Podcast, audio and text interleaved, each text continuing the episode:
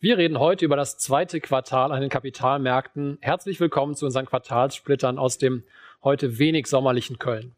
Mein Name ist Tobias Schafföner und ich unterhalte mich mit Bert Flossbach. Bert, wenn wir die Uhr noch einmal ins erste Quartal zurückdrehen, ähm, im März wurde immer noch heftig diskutiert, ob man Qualitätstitel in Zyklika drehen sollte. Du hattest den Bericht zum ersten Quartal mit Rotationsroulette überschrieben. Inzwischen ist das Thema deutlich weniger präsent geworden nach der Performance in den vergangenen Monaten. Eigentlich wenig überraschend, oder? Ja, es war, wie es immer so ist, dann äh, ist ein gewisser Sektor out und dann sagt man, das kommt jetzt zwangsläufig zurück. Da gibt's die große Rotation. Ähm, das waren im ersten Quartal dann die etwas temporär zurückgebliebenen Zyklika. Aber eigentlich ist der Punkt der, äh, man sollte jetzt nicht auf eine Wiederbelebung nach der Pandemie setzen.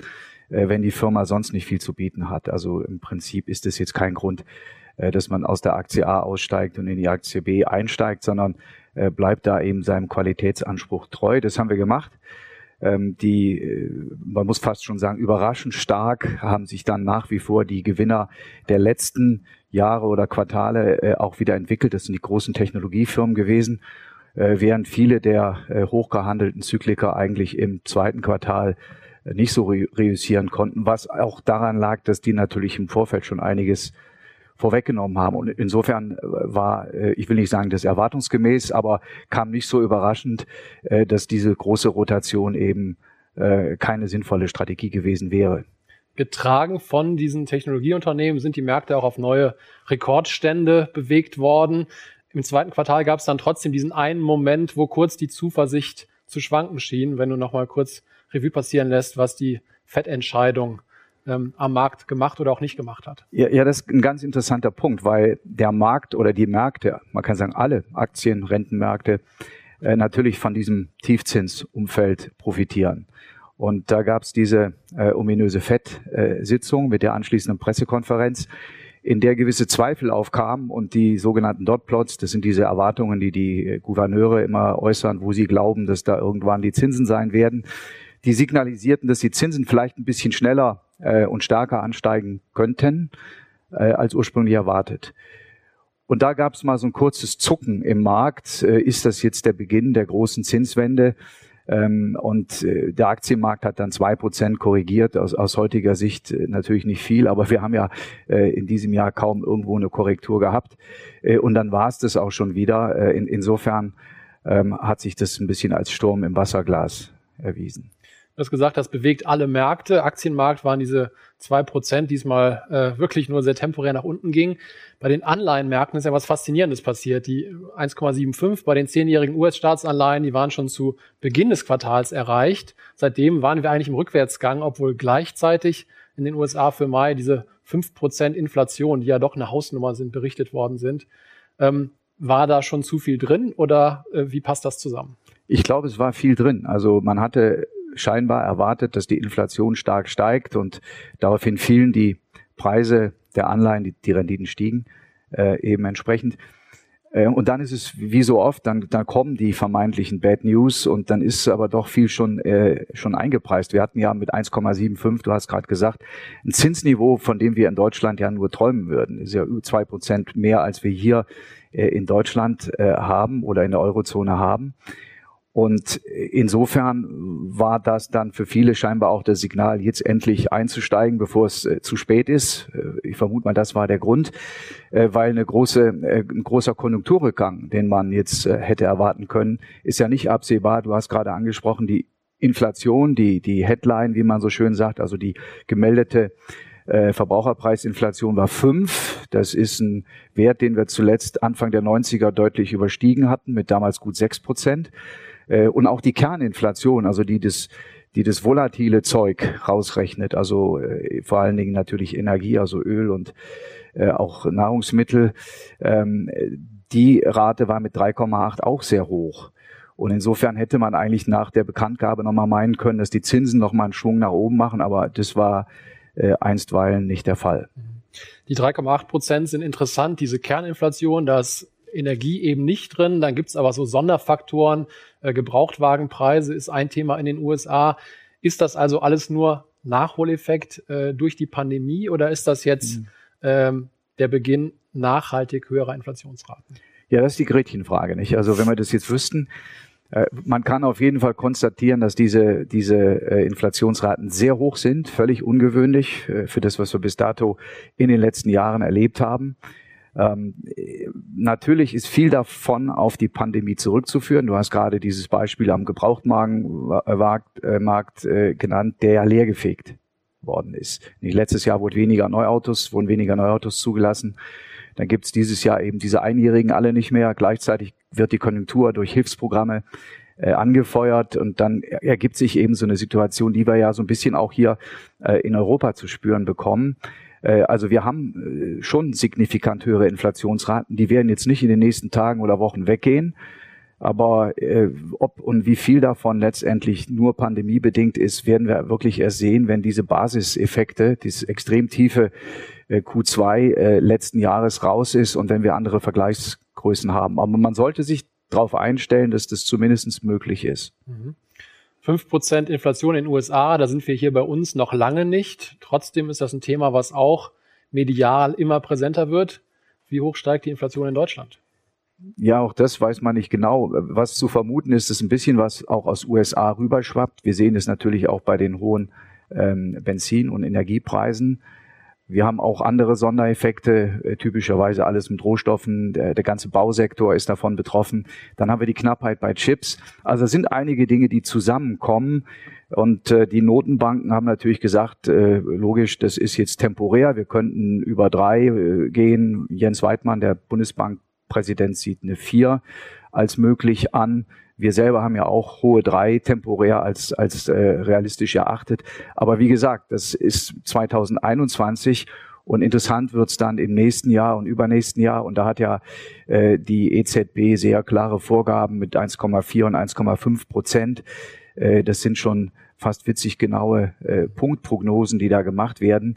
Äh, und die dienen, äh, meiner Meinung nach, dienen die letztlich dazu, dass du äh, auf Jahre hinaus noch eine Tiefzinspolitik rechtfertigen kannst und jeden Anstieg der Inflation, wenn wir den über diese Headline-Zahlen bekommen, jeder Anstieg der Inflation ist dann äh, oder kann damit als temporär äh, im Prinzip bezeichnet werden. Ja, temporär ist das Stichwort. Wenn diese Effekte tatsächlich ausschließlich pandemiebedingt sind, dann kann auch die 1,4, 1,5 äh, durchaus wieder sein. Wenn sich das so reinfrisst in Lohnverhandlungen, dann ist natürlich der Punkt, wo es selbstverstärkender wird, eigentlich ein Phänomen, wo auch die Geldpolitik sehr aufmerksam drauf gucken müsste, oder? Ja, das ist ja der Fall, den hatten wir in, in äh, Europa, insbesondere in Italien, äh, ganz klassisch. Das nannte man Scala Mobile. Da wurden die Preise, die Preise stiegen, dann haben die Gewerkschaften das in die Inflations, in die, in die Lohnverhandlungen, die Inflationsrate im Prinzip eingepreist. Und so setzte sich eine Spirale in Gang, die dann auf mittel zweistelligen 15 Prozent Inflationsraten äh, zulief. Äh, und es ist in der Tat so, dass natürlich die Verankerung einer gewissen Inflationsrate eine große Rolle spielt bei den Lohnverhandlungen. Und äh, auch da wird man schauen, im Moment hält sich das ja noch einigermaßen in Grenzen, ob da nicht im nächsten Jahr auch höhere Forderungen kommen, die dann eben die Auswirkungen hätten, die man braucht, damit eine Inflation nachhaltig steigt. Was ja partiell auch im Interesse der Geldpolitik ist, äh, da weg von diesem äh, Deflationsumfeld, was immer äh, als Warnung hochgehalten wurde, zu kommen. Äh, nichtsdestotrotz wäre das dann durchaus ähm, eine Entwicklung, wo auch die Frage im Raum steht, bleibt dann Vertrauen in den Geldwert langfristig erhalten oder auch nicht? Ja, du sprichst einen guten Punkt an, weil die Notenbanken ja eigentlich für Preisstabilität sorgen sollen. Das Ziel ist ja jetzt auf zwei Prozent äh, definiert worden, weder drunter noch drüber. Also man versucht jetzt hier punktgenau zu steuern, was natürlich ein ganz schweres Unterfangen ist.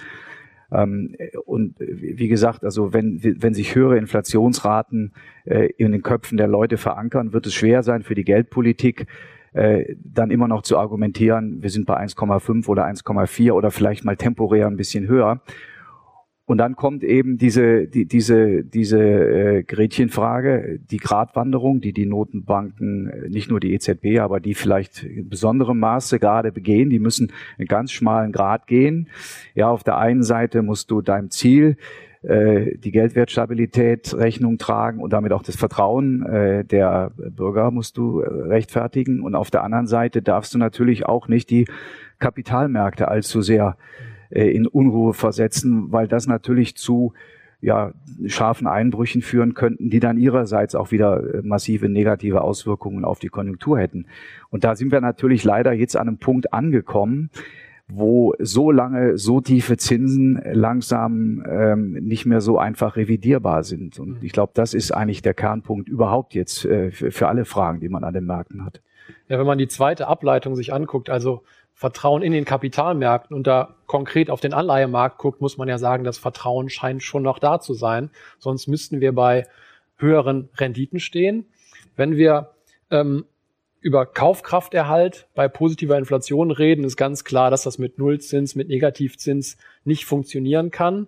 Ähm, ein Beispiel, was wir da natürlich gerne nennen, ist der reale äh, Kaufkrafterhalt mit Aktien auch, ähm, was aber historisch auch nicht immer funktioniert hat.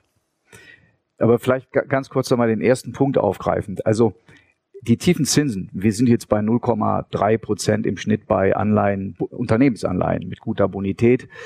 Ähm, wir wissen alle, dass die Staatsanleihen im, im, Wesentlichen negativ sind, in Deutschland sogar bis Laufzeiten über zehn Jahre hinaus negative Renditen haben. Ähm, das kann man auch als Ausdruck der Verzweiflung von Bondinvestoren interpretieren. Man geht erstmal aus den Staatsanleihen raus, dann treibt man die Renditen von Unternehmensanleihen durch die Käufe und damit verbunden höheren Preise runter. Äh, Gibt es da auch nicht mehr viel zu holen. Äh, Realrenditen natürlich, wenn man die Inflation abzieht, deutlich negativ. Also das ist mit Sicherheit ein Verlustgeschäft für die nächsten äh, Jahre, vielleicht sogar Dekaden. Äh, insofern äh, stellt sich dann die Frage nach dem Inflationsschutz. Wo, wo habe ich den noch? Mit welchen Anlageklassen habe ich den noch? Viele haben die Immobilie gewählt. Äh, wir sehen die Preisentwicklung inzwischen auf, auf Höhen, wo man sich auch fragen muss, ob das langfristig untermauert ist. Aber es ist sicherlich auch ein Effekt der, der Sorge vor Inflation und dem Mangel an Alternativen.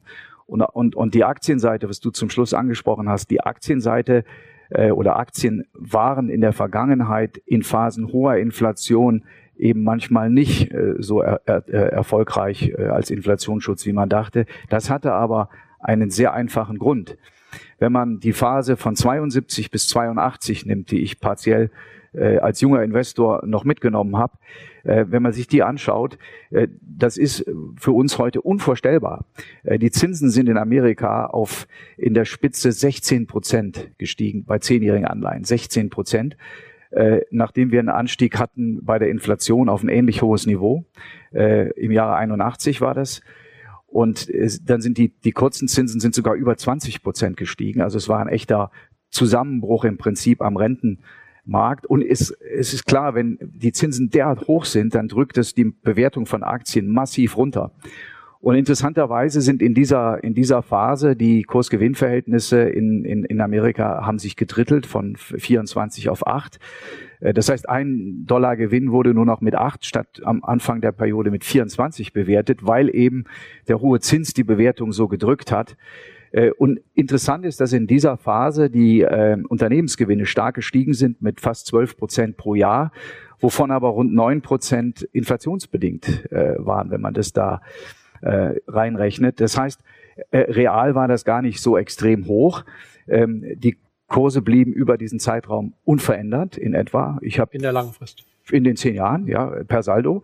Und ich habe vier Prozent Dividende bekommen, aber bei Inflationsraten, äh, die doppelt so hoch und, und, und, und mehr sind, ist es natürlich am Ende vom Tag auch kein Inflationsschutz. Ja, insofern äh, war das eine, würde ich sagen, Ausnahmephase, die aber, und das ist interessant, sehr oft in Studien, die gemacht werden, einfließt und dann heißt es, Aktien sind durchaus nicht unbedingt in Phasen höherer Inflation geeignet als äh, sinnvolle ähm, als sinnvolle Anlage.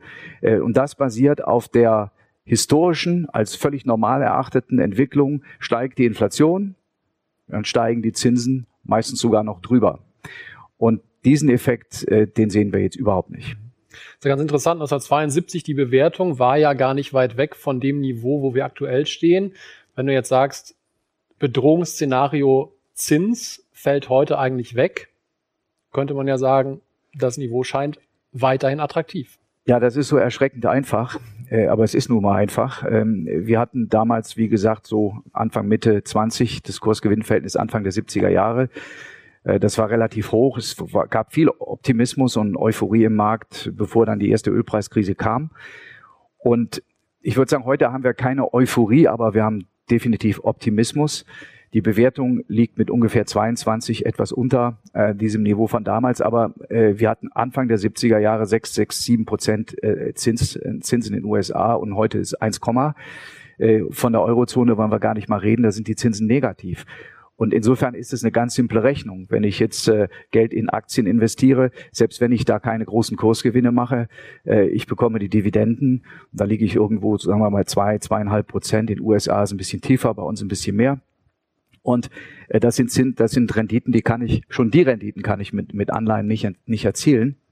Und dann kommen bei Aktien natürlich noch potenzielle Kursgewinne hinzu, äh, wenn die Kurse steigen. Und da haben wir ja gerade gesehen, darf dann die Bewertung nicht ins Bodenlose einknicken.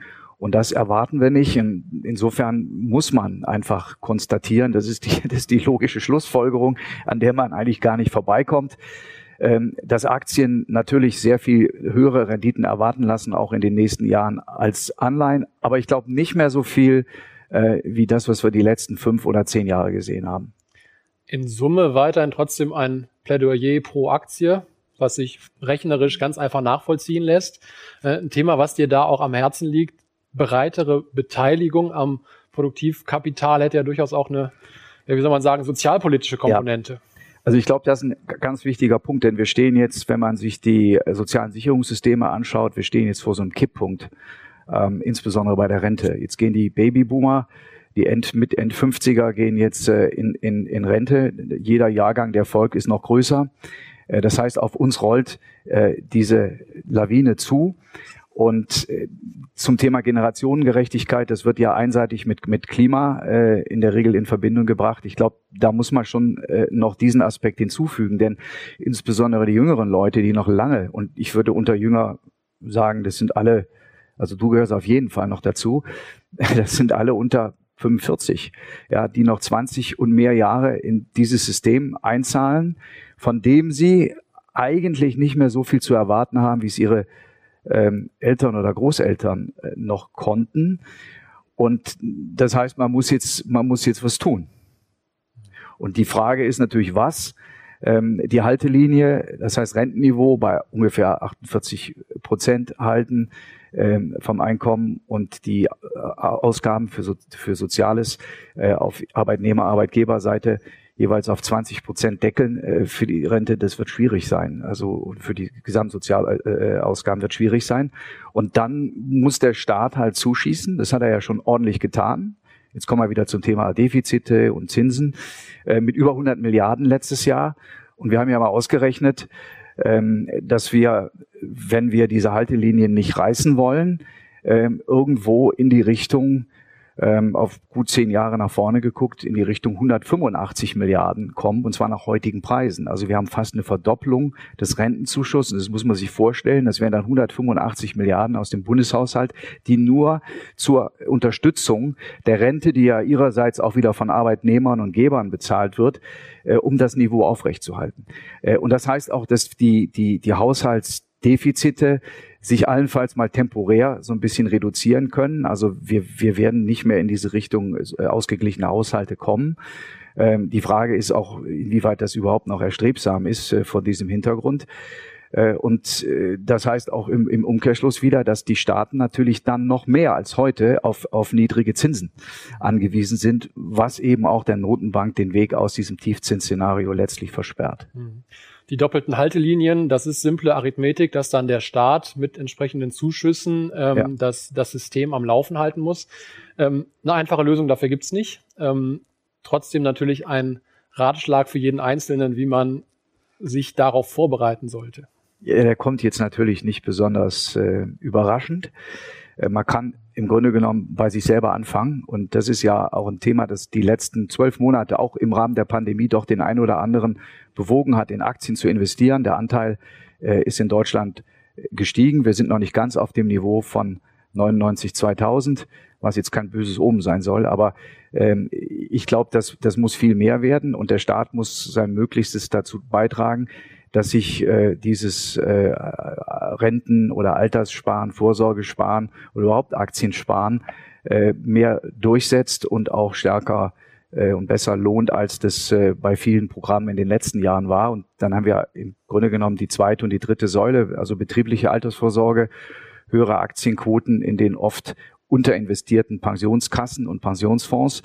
Ähm, und natürlich auf der privaten Ebene die Selbst- und Eigenvorsorge, die der Staat dann unterstützen sollte und eigentlich meiner Meinung nach unterstützen muss, weil sonst laufen wir ähm, in diese, in, in diesen, in diese äh, Generation Ungerechtigkeit ungebremst rein. Und ich habe das mal als äh, zusätzlich zu Fridays for Future, Aktien for Future äh, tituliert.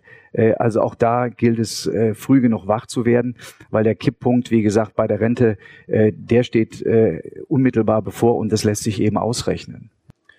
Das ist doch ein bewegendes Fazit und macht noch einmal Werbung für langfristige Aktienbeteiligungen als Altersvorsorge. Wenn wir auf das Quartal zurückblicken, ist gerade die anziehende Inflation ein Argument über die Asset Allocation beziehungsweise die Aktienquote nachzudenken, aber das natürlich nicht unkritisch. Ja, du sprichst einen guten Punkt an, was äh, auf den ersten Blick so selbstverständlich wirkt und so, so alternativlos, äh, hat natürlich äh, der Anlageklasse immanent auch temporär immer das Risiko, dass man Rückschlag kommt. Wir haben das ja gerade besprochen, die, die Zinsen, auch wenn wir nicht an eine Zinswende glauben, können temporär mal anziehen. Äh, das führt dazu, dass dann vielleicht der ein oder andere Großinvestor äh, die kalte Füße bekommt und äh, Leute sich aus dem Aktienmarkt zurückziehen. Wir bekommen eine Korrektur. Es gibt auch exogene Schocks, die zugegebenermaßen in den letzten Monaten eigentlich vom Markt immer relativ schnell weggebügelt wurden. Aber es bleibt natürlich immer das Risiko äh, temporärer Kurseinbrüche, so wie wir das vielleicht nicht so extrem im letzten Jahr gesehen haben, aber Korrekturen sind immer mal wieder möglich. Und entscheidend ist, und darüber muss man sich, wenn man äh, in Aktien oder mehr in Aktien investiert als bisher, einfach im Klaren sein, äh, dass man dabei bleiben muss. Und was uns und ich glaube auch vielen Investoren ähm, für die wir Geld investieren, geholfen hat, ist das Bewusstsein, dass die Investments, die Aktien, die Unternehmen, in die wir investieren, ähm, dass die eine gewisse Qualität haben. Resilienz könnte man auch sagen, dass selbst wenn es mal äh, zu einem Rückschlag kommt, dass die wieder aufstehen und danach auch neue Höhen erreichen. Und mit diesem Bewusstsein sollte man eigentlich investieren, denn dann bleibt man ruhig, äh, auch wenn die, wenn die See mal wieder etwas rauer ist und äh, bleibt ruhig und, und bleibt, und das ist ja bei dieser äh, Thematik ganz entscheidend, bleibt auch langfristig dabei. Ich glaube, dieses Bewusstsein für Qualität ist ganz zentral und äh, deshalb auch ein schönes Schlusswort. Das waren unsere Quartalssplitter für heute. Vielen Dank und bis zum nächsten Mal.